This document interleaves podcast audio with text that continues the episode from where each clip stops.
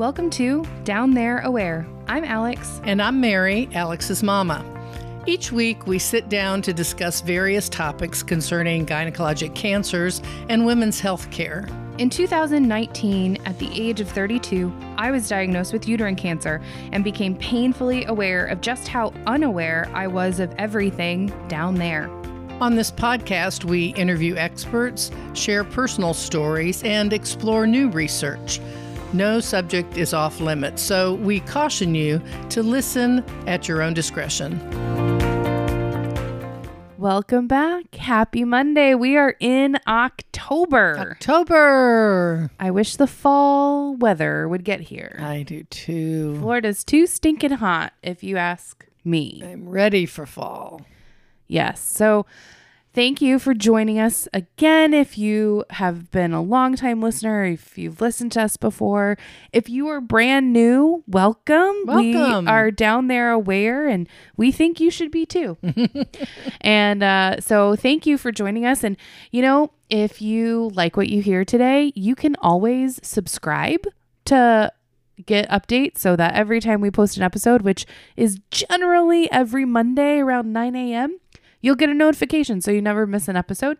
And then also, if you really like what we're doing, rate us, a star rating on whatever platform you're using, and give us a review. Make a couple comments, couple sentences. Boom, done. It really helps us um, get the word out about the podcast, you know, all those algorithms and things like that. So, and last thing, follow us on social media Facebook, Instagram, Twitter, Pinterest, TikTok everywhere you can imagine, we are at down there aware. So awesome. Yeah. Our goal is to get the word out to especially women, but men as well. And um, we need help doing that. So if our listeners will do like Alex said, rate us, write a review, those things. You know, in out in cyberspace, we're not real keen on how it all works, but we know the more of those things that happen, the more people listen. So um, that's our goal. Absolutely. And today we're revisiting a topic that we have touched on, but that we really want to go into a little more depth about. And that is when patients themselves are blamed or made to feel bad, badly, that they have a disease. Yes, I um I really thought more about this. Uh, as Alex said, we we've touched on it, but I saw an interview, and um, I was really drawn in to this woman who was talking. Uh, Katie Bowler had an interview with Hoda Kotb. And um, surprise, mom is watching the Today Show regularly. Yeah, the, I watch the Today Show every day. I tape it, and um, or record it. I guess we're not taping anymore. I record it and I watch it when I'm able to because I like the people on it and I like the content and I learn a lot. Um, and this particular day, uh, someone named Kate Bowler was on.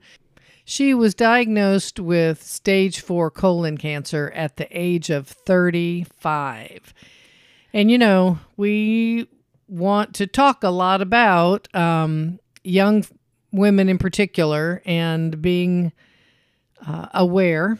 And so this is one uh, one more case of someone who was only 35 and um, diagnosed with stage four colon cancer. And her, she's written two books. Um, she wrote one in 2018, and she was on the show talking about the second book. But what I was drawn into was her just her um, attitude and her approach to life, having been given this uh, diagnosis. And her prognosis was not good uh, initially, um, but she she talks about a time, and this is how we got to this topic today. She talks about having had surgery in the hospital and she'd been encouraged to get up and walk the halls, and she was doing that. And she came upon a hospital bookstore um, went into the bookstore and was looking at the books and saw an abundance of self help books that, in her view, were saying um, you can get better if you just have the right attitude or if you just um, are positive enough. And you know, if you're not getting better, it's because you're not doing enough, and and pretty much blaming the patient for their own illness. And um, that really struck a nerve with me. And listening to someone who is going through so much and um, thinking about it from her perspective, uh, I was just really encouraged for us to discuss patient blaming on the podcast. Well, and just the overall concept that a a mentality or a frame of mind or just general positivity is healing. Now, you know, we know there have been studies that are done that um, people's mindset can contribute to the healing of the body. Um, prayer can contribute to the healing of the body.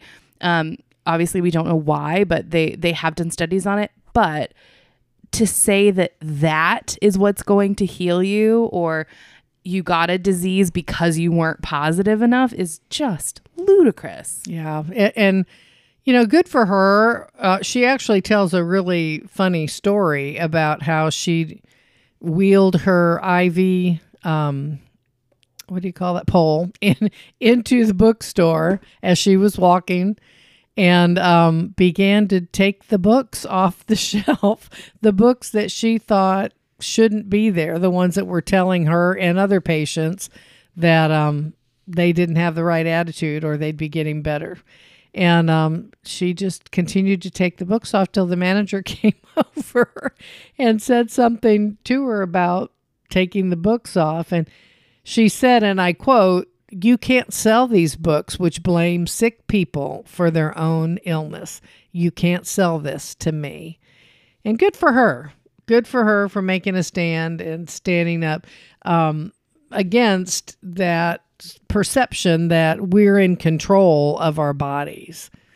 Well, and I think, you know, certainly um, my story is different than hers and um, my experiences were different. And um, however, I still kind of got that vibe from people of um, everything happens for a reason. It's okay. We're going to live in this realm of, um, you know, you, you can, you can do it. You can be positive. You can do it.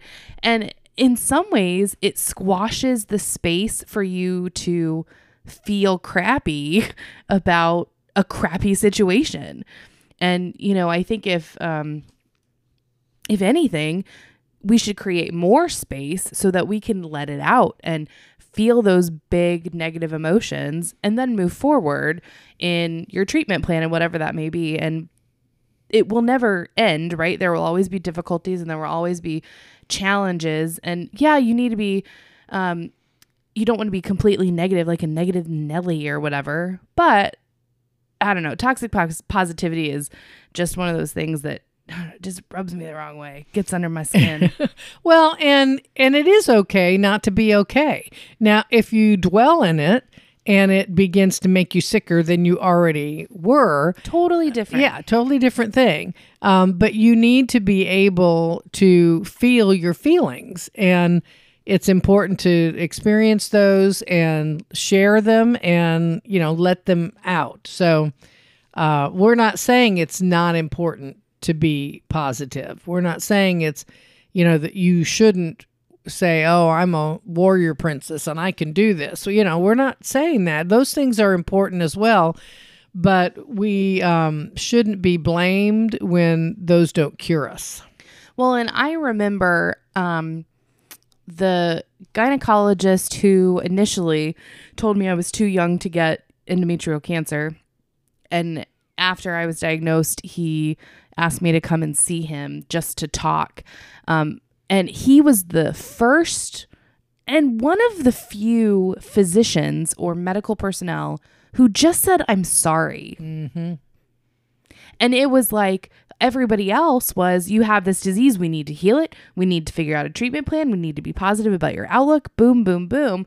And he let me sit there and hear, I'm sorry, because this sucks. Mm-hmm you know and i think also with him his i'm sorry involved a lot of guilt for himself for what he had said but it was also i'm sorry that this happened to you i'm sorry you got this type of cancer well yeah um I'm sorry for what he, I, I think he was thinking too. Sorry for what he said. Sorry you got the cancer, but also sorry that he was not the one to give you the diagnosis.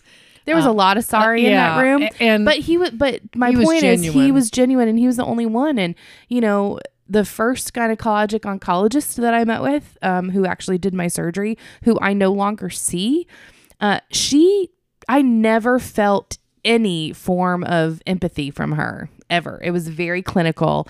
Um, I, I get some doctors are like that, but when you're in oncology, you can't really be like that. Well, and not only was there no empathy, um, she was she was always in a hurry. She she didn't allow you time to sit with her. Um, so it worked out well that you didn't end up having her for lo- any longer than you did. Um, I came across along those lines. I came across uh, an article in the Texas Heart Institute Journal, which um, is really an interesting forum. They have a um, segment that they call Peabody's Corner, and it's named after a doctor, Francis Weld Peabody, who, um, from what I've read, says that in 1927 he wrote the best and the most widely quoted article on patient care that has ever been published. Um, and one of the quotes is For the secret of the care of the patient is in caring for the patient. That's really cool. Let me say it again. Yeah, that's deep. For the secret of the care of the patient is in caring for the patient. And um, this uh, Peabody's Corner, and I really encourage you to check it out. Uh, we'll have the links on the website. Different doctors um, submit to publish on in this corner, and the criteria for doctors submitting to the uh, Peabody Corner is one, focus on the interpersonal aspects of a specific patient doctor experience. That's the first criteria. And just think about how important that is. Um, two, it must be written in a storybook fashion. You're telling a story. So they don't want it to be clinical. And, um, you know, many articles I've read about patient blame talk about how some doctors just cannot speak to a patient in lay, layman's terms. They do medical speak, and then the the patient just sits there glazed over. Um, so you know, um, it must be written in a storybook fashion. Three, contain no references. Um, you know, so they want it to be a um, conversational type essay, and four, um, not to exceed five double spaced transcript pages.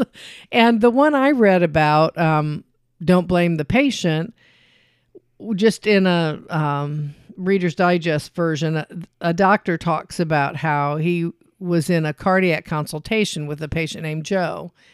And um, this patient had been referred by a primary care p- physician. And on his chart, it said he was difficult to satisfy. He had issues that were all in his head. All of these were quotes. Um, and so this Joe, uh, 55 years old, he um, had some heart issues and he kept coming in. He said he didn't have um, chest pain, but he um, was tired. He had excessive fatigue and he really thought one of the medications he was on, digoxin, was the cause of it, that he could tell a difference when he was taking it. And all the doctors who saw him um, just wrote him off as a complainer and somebody who could not be satisfied. Well, this doctor who wrote for this Peabody's Corner this time said, you know, most physicians get 15 minutes with their patients and they have an overload of patients. And by and large, they do a good job with the time they have with the patients they have. But this doctor, Albert J. Miller, who um, is writing in Peabody's Corner this time, he works as a volunteer, a, a voluntary cardiac consultant, and he gets 45 minutes with each patient. So he sat down and talked to Joe, and Joe discussed his concerns about the digoxin.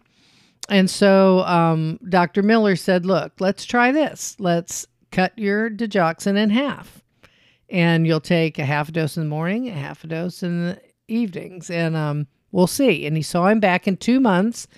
And sure enough, Joe said his energy was back. He was a different person.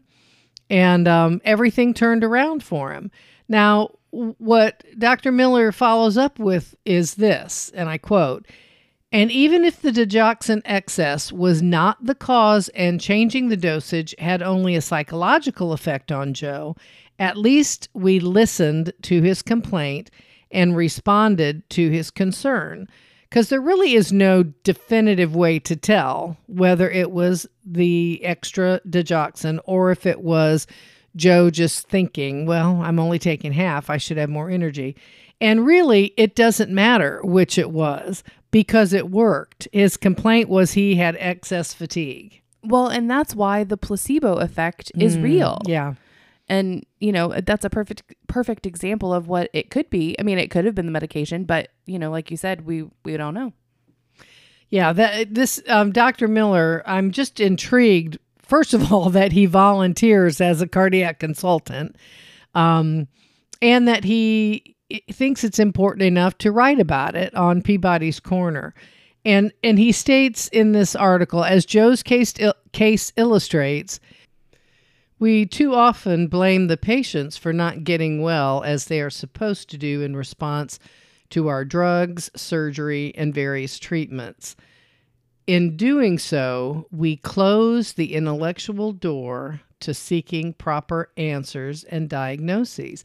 And doesn't that make sense? If we don't leave the door open to discuss with patients and take the time to hear their perspective, we can't learn. We can't learn about the treatments and what works for some and what doesn't work.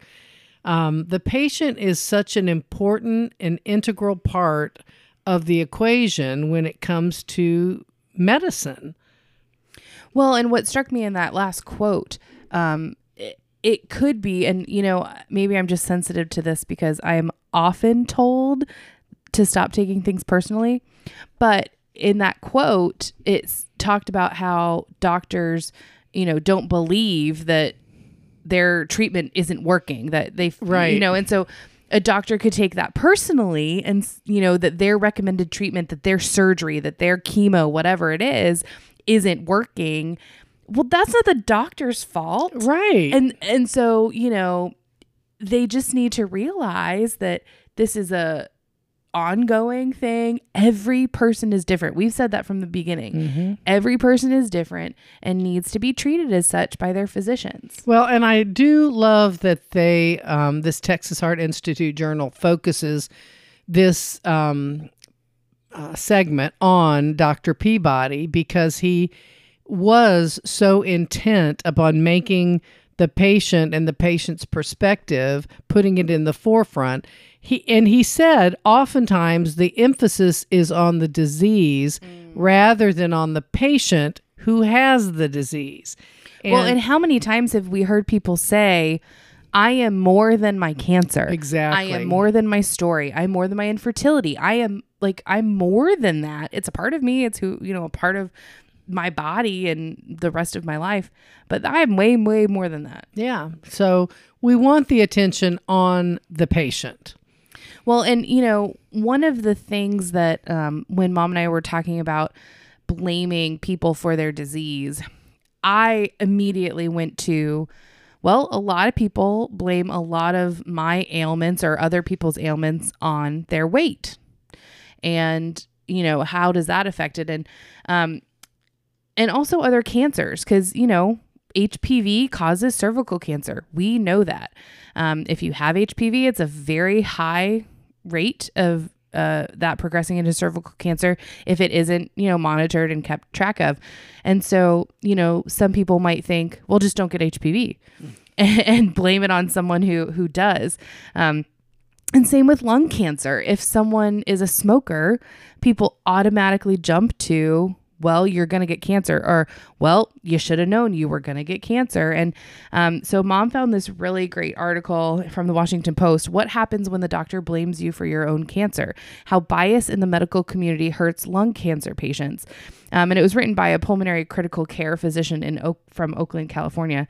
Um, and just a couple of highlights, you know, she talks about um, Though treatments evolve, there's an old standby that the medical establishment keeps dishing out to these patients shame and blame. Mm. And um and so, you know, that's how she kind of starts it. And because when a patient comes in and from her experience and they um, are diagnosed with cancer, immediately the first question is, did the patient smoke? And when the response was no, she was training someone and this trainee said, just sighed and shook her head and said, When a person who doesn't smoke gets lung cancer, that's just unacceptable. Hmm. And Monica goes on to say, So it's acceptable that you get lung cancer if you, If you are a smoke, smoker? yeah. So, uh, no, it really doesn't. Um, and then she goes on to say that, you know, healthcare providers often use language that separates deserving from undeserving. Those are quotes, patients. And, um, you know, just to think of who is deserving and who is not deserving just because of a pre existing condition or the state of their body. Um, you know, she talks about how 40% of Americans are considered obese. And, but, um, the group that suffers the most as uh, being affected by this shame and blame are those that are obese. Meanwhile, they're, they're 40% of the nation. Um, and you know, it, but it's our, our culture's tendency to frame certain illnesses as character defects. Mm. And that really struck me that, you know, it's it's a culture and your disease could be considered a character defect because if you're fat, you don't work out enough, you're lazy and you know, you you eat too much and and that may not be the case. I read in one article that um, patients are often labeled as non-compliant, and um, this particular doctor, and again, all of these links will be on our web web page, um, says that now some some hospitals are changing that language to non-adherent. Like that's any better. and you just think, why are we dwelling on verbiage and not on how to fix it? Right. well, and you know, it's Monica in the same article about lung cancer talks about how there are so few studies um, about patient care and measuring how physicians are biased. There's people don't want to study that because it's physicians studying it and you know, take the speck out of your own eye before or plank out of your own eye before taking the speck out of a, another's. Um, but in one study that does exist, she t- uh, says that patients often uh, asked fewer questions during visits. The doctors ordered fewer tests and were offered suboptimal therapies because of the bias towards smokers. Oh, wow. Well, and if you think about it, where do we draw the line? Um, if we are biased and we think that someone caused their own issue, where do you draw the line? You know, what about somebody who um, runs a stop sign and is in a car wreck and they have injuries? Well, they're going to get treated in the ER.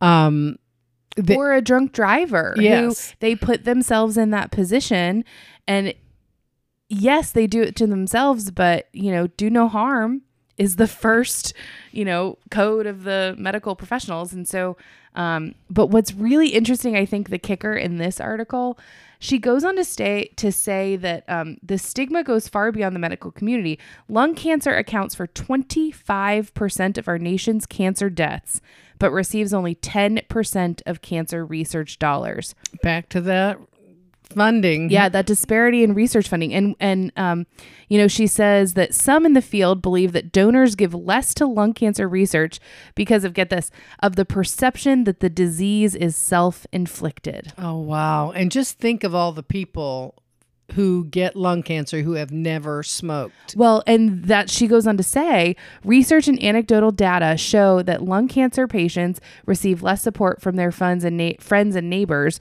than those with other cancers, making their disease more difficult to bear. But what really astounded me in this article, um, she says, Though the human instinct is to draw straight lines, the relationship between behavior and disease is far more complex. So, first, cigarette smokers are up to 30 more times likely to develop lung cancer. That is true. But 15 to 20% of people diagnosed with the disease have never smoked. Wow. 15 to 20%. Yeah. I mean, that those are not small numbers. Um, and you know, she goes on to say there are tremendous health risks associated with tobacco. We understand that. But the majority of smokers do not develop lung cancer. And so this has just been a generational, you know, we've learned for years and years and years that lung cancer is caused by smoking. Smoking causes lung cancer. Um, but she, but she concludes that a number of genetic and environmental factors can increase one's risk, irrespective of tobacco use. Well, I think it's kind of an easy scapegoat type thing. To, Totally. To point fingers uh, um, behaviors. I, I also was interested to read some articles about um, medical malpractice. And um, a couple of them, one is entitled Blaming the Patient, a common defense tactic in medical malpractice cases. And another one is Flying Blind Why Do We Keep Blaming the Victims of Medical Errors? And um, in that one, and again, these will be on our website. Which is www.downthereaware.com. Yes, those links will be there. Um, this one talks about from University of Southern California. Um, a patient dies in the operating suite, and a counter narrative begins to unfold. The patient was old. The patient was frail. They failed to tell the doctor about a me- medication they were taking. They did not follow the preoperative protocol. The list goes on and on.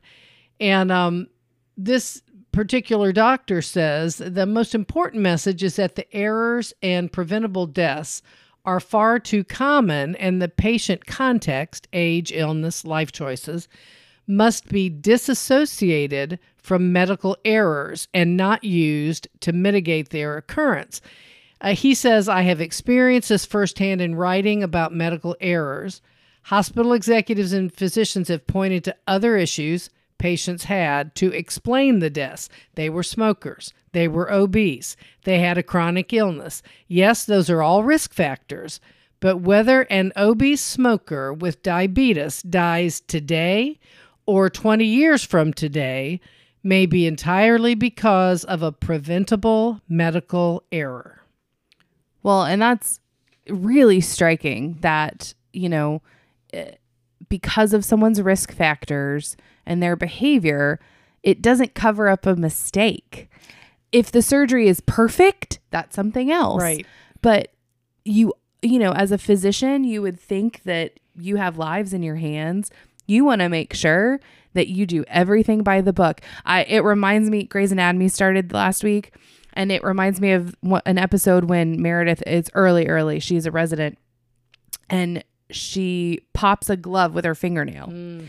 And a patient it's a heart patient and they have complications later and she was hesitant to tell anybody that I could have nicked his heart with my fingernail.